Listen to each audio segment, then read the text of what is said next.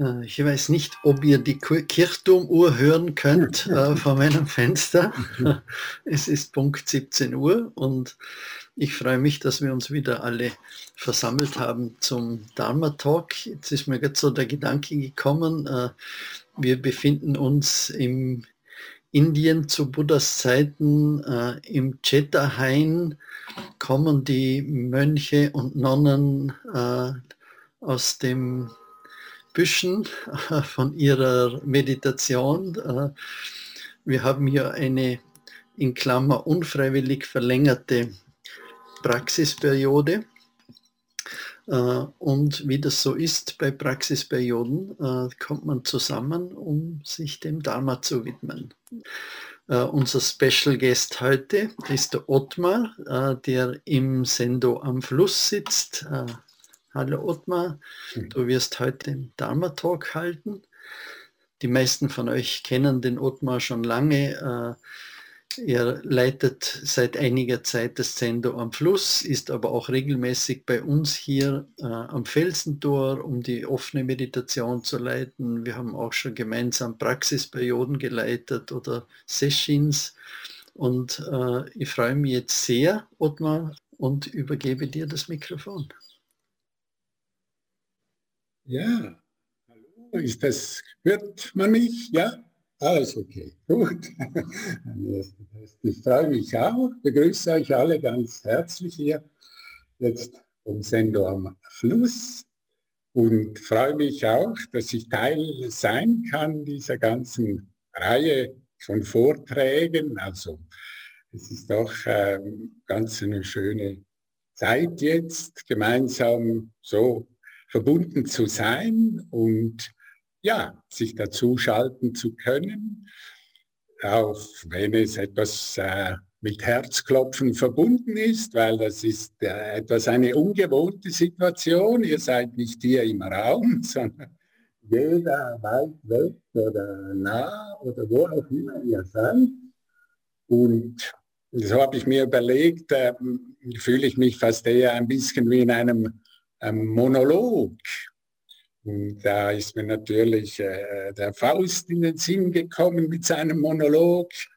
Das passt vielleicht gar nicht schlecht, wenn man das äh, überträgt. Also habe ich nun, ach, Philosophie, Juristerei, Medizin und leider auch die Theologie studiert mit heißem Bemühen.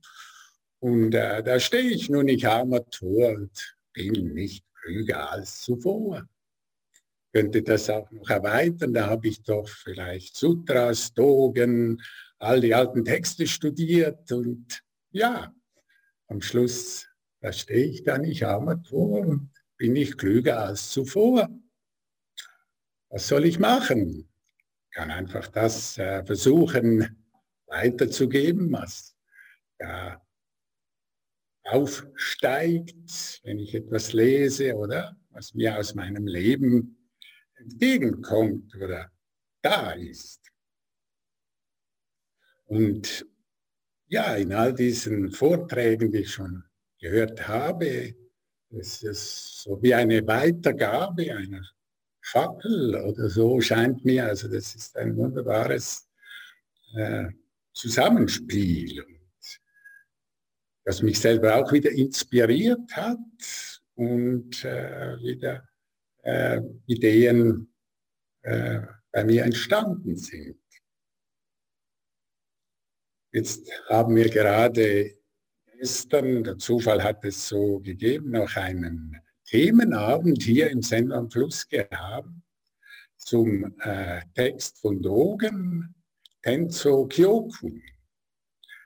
Ich denke, die meisten, den meisten muss ich jetzt nicht Dogen erklären, dieser Zen Mönch aus dem 12. Jahrhundert, der unsere Praxis ja, Soto Zen, eigentlich äh, begründet hat. Von ihm bekannt sind äh, andere Texte, mehr Shobogenzo ist sehr bekannt, seine Sammlung von, von äh, sehr wunderbar tiefen, aber auch zum Teil sehr äh, schwer verständlichen Texten. Daneben hat er eine andere Textsammlung, das Ei Hei Shingi, geschrieben, war mir auch sehr äh, bislang nicht bekannt, dass es das gibt. Nur diesen einen Text, dieses Enzo Kyokun, also Anleitungen für den Koch, das ist mir schon länger äh, bekannt und immer wieder äh, begegnet. Und wie der Titel schon sagt, Anleitungen für den Koch, geht es eigentlich darin um ganz konkrete Anleitungen, was ein Koch in einem Tempel für Aufgaben hat. Und man sagt, Dogen hat hier eigentlich äh, vermehrt weniger philosophisch seine ganze Vorstellung von der Praxis dargelegt, als vielmehr sehr praktisch direkt.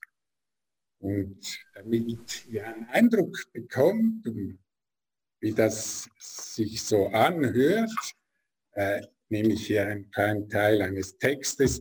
Es gibt ein Büchlein, vielleicht viele kennen das vielleicht von Kosho Ushiyama, Roshi Zen für Küche und Leben, äh, auf das ich mich vor allem abstütze und das, ein, das ich sehr empfehle zum Lesen. Da schreibt Dogen zum Beispiel, nach der Morgenmahlzeit wascht die Töpfe aus und kocht den Reis für das Mittagessen. Wenn ihr den Reis wascht und das Wasser dazu schüttet, sollte der Haupttensor dabei sein. Öffnet eure Augen und verliert dabei auch nicht ein einziges Körnchen Reis. Wascht den Reis sorgfältig, schüttet ihn sodann in einen Topf und kocht ihn auf dem Feuer.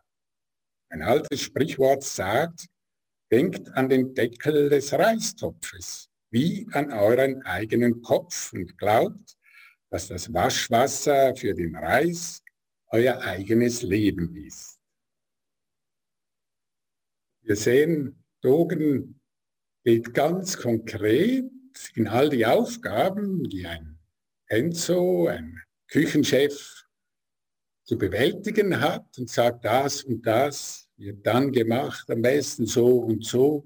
Und andererseits gehen diese Anleitungen viel weiter darüber hinaus. Also denkt daran, mit Achtsamkeit diese Arbeiten zu machen. Seid ganz äh, bei der Sache, als wäret ihr das selbst, hier dieser Topf ist. Und das ist genau das, was Dogen ja in seiner ganzen Praxis immer hervorstreicht oder hervorholt. Also wir sollen nicht trennen das, was ist, das, was wir sind, ganz in Verbindung treten mit dem. An einer weiteren Textstelle schreibt er, der Tenso bereitet und kocht, ohne irgendwie Zeit zu verlieren. Frühstück und Mittagessen seinem ganzen Körper und Geist arbeitet er.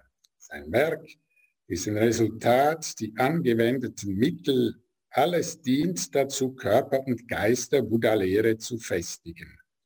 Die Funktion des Tenzo ist der Weg der Praxis, der für alle Mönche eines Tempels gilt. Nun gibt es äh, verschiedene Geschichten, die Dogen in dieses Tenso Kyokun hineinweht, die auch erklären, wie er darauf gekommen ist, dieses, diesen Weg und diese Praxis. Das eine ist eigentlich diese Geschichte, die schon Pia auch erwähnt hat in einem ihrer Vorträge, als Dogen, als junger Mönch nach China kam und noch auf dem Schiff wartete, bis sie an Land gehen konnten, kam ein Mönch von einem nahen Kloster, der war eben Tänzer, war Koch und hat sich nach Pilzen erkundigt. Er wollte ein Mahl dazu äh, vorbereiten, hat gehört, dass da ein japanisches Schiff da ist und ist hergekommen. Und Dogen war ganz interessiert an dem und fragt, woher kommst du? Und er sagte, ich komme aus diesem Kloster, etwa sechs acht Kilometer von hier und ja, wann gehst du wieder zurück? Gleich nachdem ich die Pilze gekauft habe. Also da stand oben schon, sagt, jetzt hast du diesen ganzen Weg gemacht, nur um hier ein paar Pilze zu kaufen. Und er sagt, ja, ich bin eben Küchenchef in diesem Kloster und morgen ist der freie Tag und ich möchte den Mönchen etwas Spezielles vorsetzen und deshalb komme ich jetzt hierher und hole diese Pilze. Ich habe gedacht, das ist noch etwas Gutes. Logan wollte ihn überzeugen, da noch zu bleiben auf dem Schiff. Er möchte sich gern mit ihm unterhalten über die Praxis.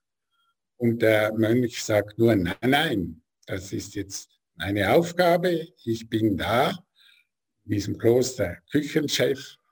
Logan sagt, das kann ja auch jemand anders machen. Es gibt sicher andere Leute, die das übernehmen können. Er sagt nur, nein, das ist meine Aufgabe. Und er macht sich wieder auf den Weg. Aber er sagt ihm noch im Weggehen, wenn du vorbeikommst, kann ich dir etwas mehr noch über diese Praxis sagen. Also sagt er eigentlich indirekt Drogen, dass hier die Praxis nicht etwas ist, das wir delegieren können an jemanden anderen, sondern dass genau in der Funktion, in der Aufgabe, in der, dem Moment, wo wir drin sind, dass das die Praxis ist. Der Wogen hat das noch nicht ganz verstanden und ging dann, zog in China umher, hat verschiedene Lehrer getroffen. Er beschreibt auch noch ein weiteres Beispiel, das ihm sehr äh, ja, eingeleuchtet oder sehr äh, beschäftigt hat oder berührt hat. Nämlich, als er in einem anderen Kloster war, da sei ein, ebenfalls ein Küchenchef, der war schon relativ alt, der hat an der größten Hitze Pilze getrocknet. Er sah ihm an, dass er sehr, ja, dass das eine sehr anstrengende Arbeit war für ihn. Und hat ihn dann gefragt, bist doch schon relativ alt. Warum machst du diese Arbeit? Der Mönch sagte nur, das ist meine Arbeit, das ist meine Praxis, das mache ich. Aber warum trocknest du die Pilze jetzt während der größten Hitze? Der Mönch sagte dann, jetzt ist genau die Zeit, jetzt ist jetzt, jetzt trockne ich die Pilze. Und Bogen fragt ihn dann noch, ja, ist es nicht vorteilhafter für einen alten Mönch, jetzt Sutren zu studieren oder sich dem Sazen zu widmen.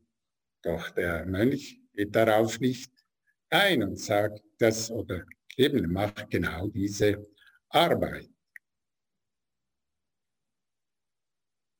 Die Geschichte zieht sich noch etwas weiter. Dogen trifft dann wieder auch den Mönch, den er auf dem Schiff äh, getroffen hat. Und da äh, kommt es noch einmal zu einem Gespräch. Der Mönch sagt ihm dann eigentlich, Bogen fragt ihn, was ist eigentlich, was sind die, die Lehrtexte, was sind die, was ist die Buddha-Lehre? Dieser Mönch sagt ihm nur Zahlen, eins, zwei, drei, vier. Und dann fragt er, und was ist die Praxis? Der Mönch sagt ihm dann, alles, was dir begegnet.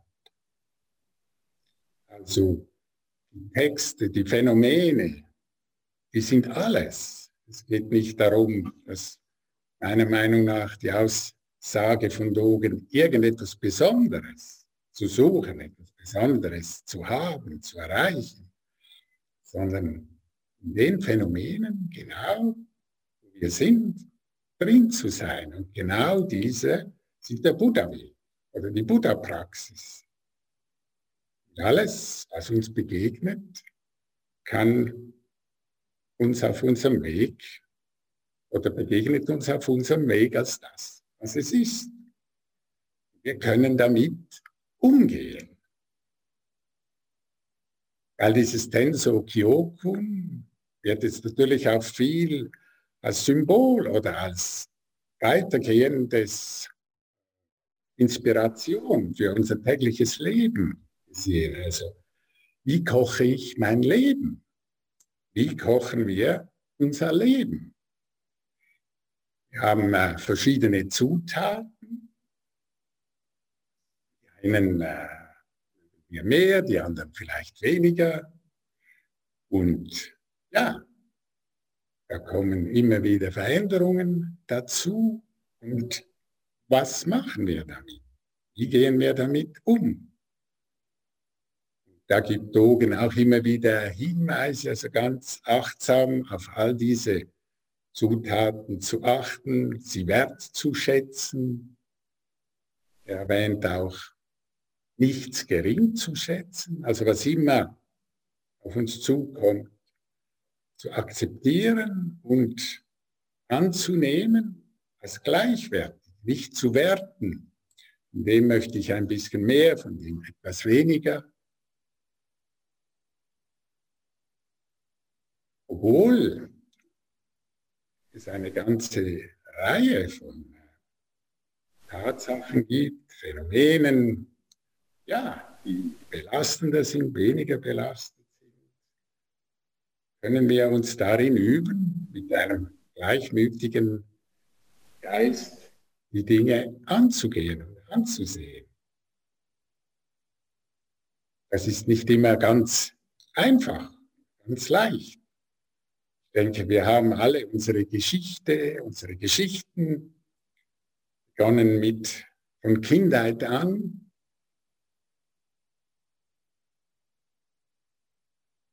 die beschäftigen uns durch das ganze Leben hindurch.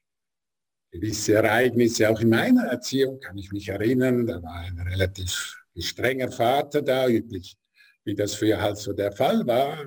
Da wurde auch mal etwas dreingeschlagen und das ja, hat sich tief eingegraben in meinem Unterbewusstsein. Und das kann bei gewissen äh, wieder hochkommen oder ist immer noch da. Aber durch die Praxis, durch das ständige Üben, durch das in die Stille gehen, können diese Phänomene auftauchen und wir können sie ansehen, können damit umgehen lernen. Irgendwann, ja, können sie sich wandeln.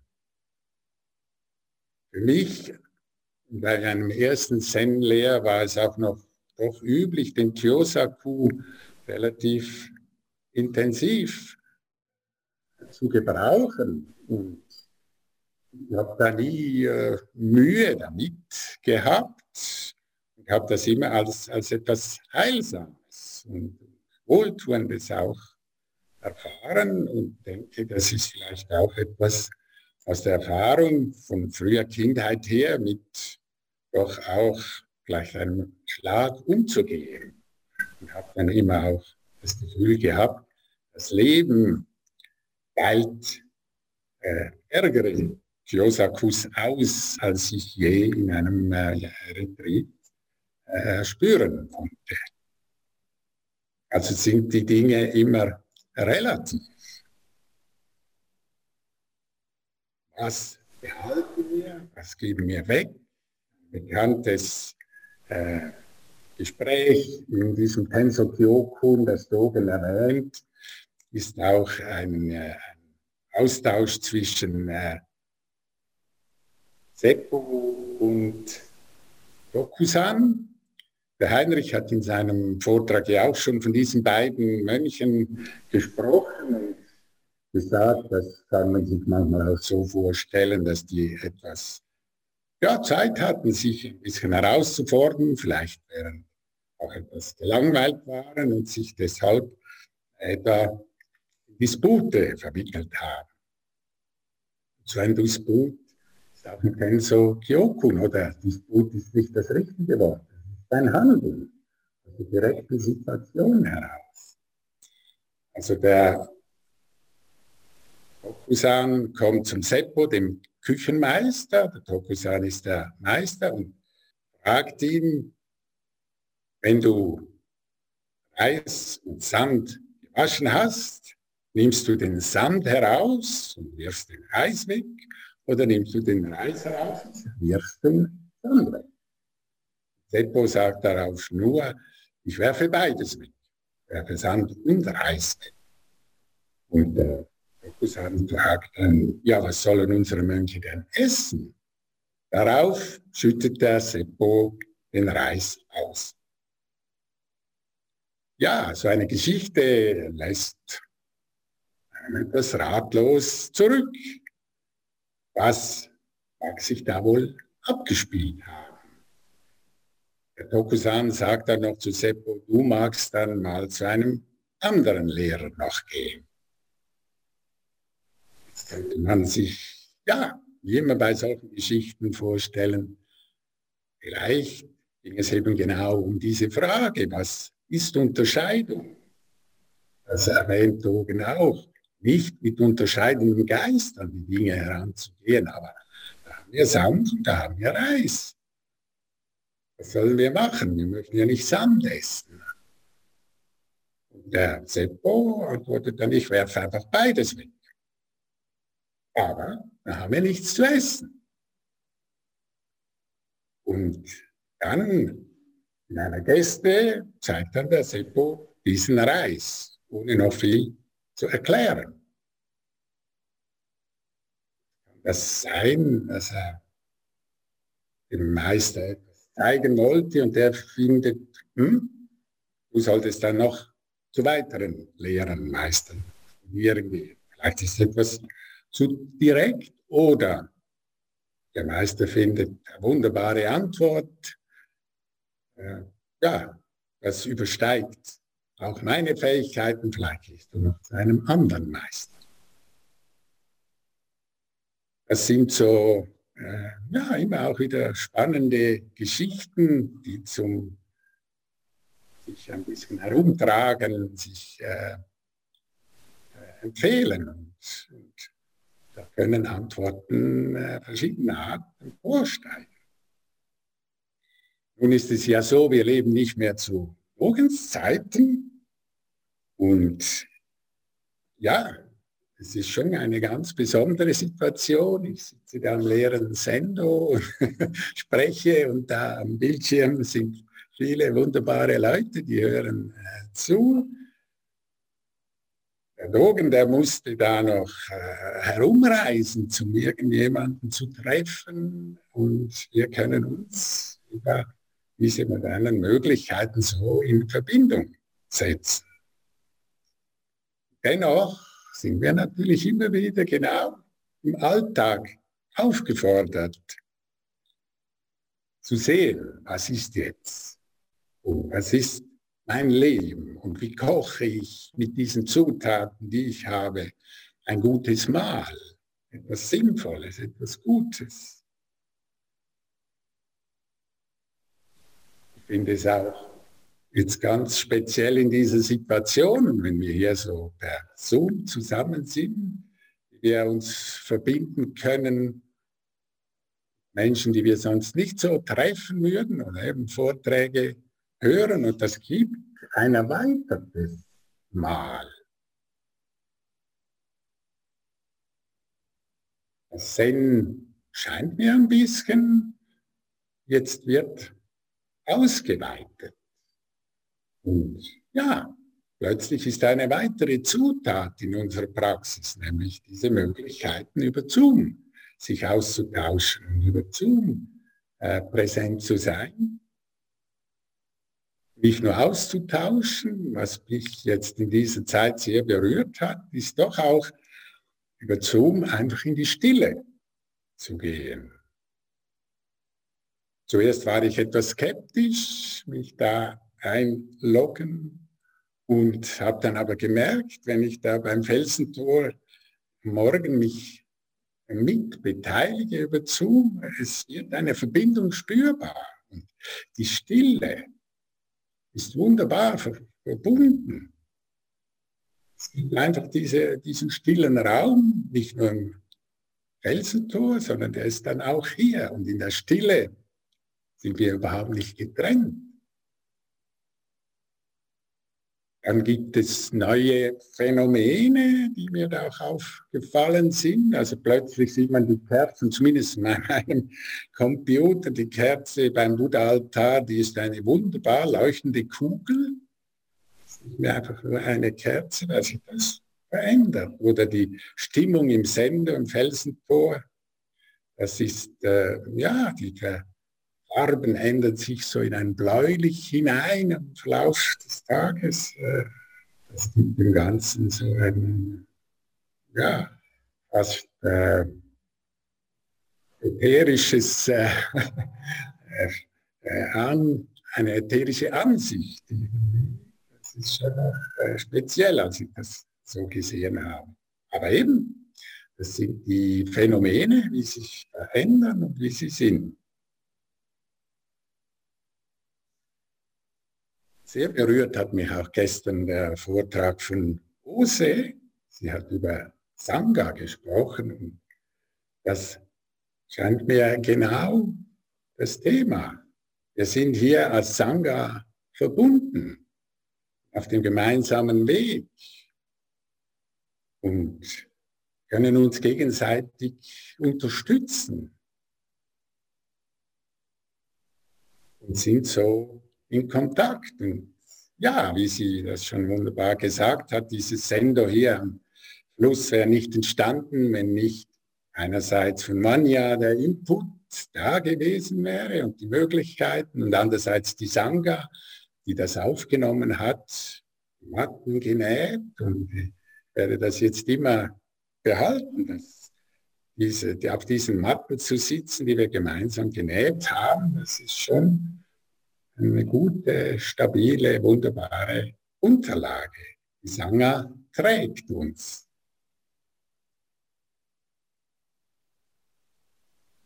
Und ja, die Praxis geht natürlich weiter. Wir werden sehen, was sich daraus entwickelt. Und am Ende des äh, Benso Kyokun spricht Dogen noch von den verschiedenen Gesinnungen oder Herzen, mit denen wir unsere Praxis oder unser Leben bewältigen können. Da spricht er vom freudigen, freudvollen Herzen. Da kommen wir natürlich auch Dankbarkeit, so wie das in unserer Tradition von Bruder David so sehr wunderbar erwähnt und gelebt wird. Ein wichtiges Element. Das zweite ist die elterliche oder alte, das alte Herz oder elterliche Gesinnung.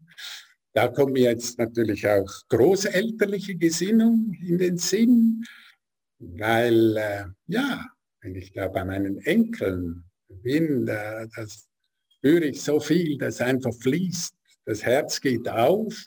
Und das ist mir bewusst geworden jetzt wieder, als ich den Text wieder las. Also mit elterlicher, großelterlicher Gesinnung ist genau das gemeint. Mit einem offenen Herzen viel leichter natürlich bei meinen Enkeln. das ist klar. Das, äh, ja, öffnet sich das Herz. Ich habe so Freude. Und als letztes äh, spricht auch noch von der großen Gesinnung, die aus dieser Praxis, Zen-Praxis entsteht. Also eine Gesinnung, die eben nicht unterscheidend ist das ist eine Arbeit für jemand anderen, für mich. Aber wenn ich da halt hier bin und an dieser Arbeit, dann mache ich das, so gut ich das kann. Und ich bin nicht so leicht zu verwirren darin oder äh, mich nicht sogleich ablenken, wie er das an diesen Beispielen äh, so schön gezeigt hat. Und ja, mit Gleichmut all diesen Widrigkeiten des Lebens begegnen. Und ich denke, in der jetzigen Zeit sind die natürlich sehr groß für viele. Wenn man in Rente ist, ich, habe ich da etwas einen Vorteil, dass ich jetzt nicht gleich in ökonomische Schwierigkeiten komme, aber es tut mir auch weh, wenn ich höre, wie viele Junge jetzt in Probleme kommen, weil das Leben so aussichtslos scheint plötzlich für sie. Zugleich habe ich mich jetzt gefreut, wenn wir hier noch in reduziertem Rahmen sitzen, dass da plötzlich auch junge Leute auftauchen und ich, ich merke, da etwas da, das sie schätzen, dass es hier eine, na, ein Ort gibt, einfach mal zu sein, bei sich wieder anzukommen in dieser schwierigen Zeit. Ich denke, dass, um nochmal zurück zu Goethe zu gehen, das ist ja auch dieser Weg, den der Faust macht, sagt am Schluss erst, wenn ich zufrieden bin, mag ich dann äh, wieder, mag das ein Ende haben. Doch er sagt dann, wenn ich sage, verweile doch, du bist zu schön. Wann sagt er das? Am Ende des Faust 2, nachdem er nämlich etwas für andere äh, getan hat. Sumpf entwässert, dass Leute Nahrung anbauen können. Das erfüllt ihn mit Befriedigung und gibt seinem Leben Sinn. Ich denke, das ist genau das, was wir mit unserer Zen-Praxis üben, immer wieder aus der Stille hinaus in den Alltag, schauen, was können wir mit unseren Möglichkeiten, mit unseren Mitteln an Gutem tun, Leiden zu vermindern. Wir waren ja immer so schön gesagt, und tätig werden. So wenig es sein mag, bezogen aufs Ganze, aber die Richtung scheint mir das entscheidend zu sein, dass wir in diese Richtung gemeinsam weitergehen und unser Leben in dieser Weise kochen, weiterkochen. Ganz zum Schluss möchte ich noch von Ushiama Roshi, den Klapptext, den sagt zu diesem Penso Kyoku, eine Zusammenfassung. Üben heißt, das eigene Leben in jeder Sekunde zu kneten und zu scheuern alles, was uns begegnet, als unser eigenes Leben anzunehmen, das Selbst zu leben, ohne größer ich-bezogener Befriedigung nachzujagen. Das ist die große Gesinnung.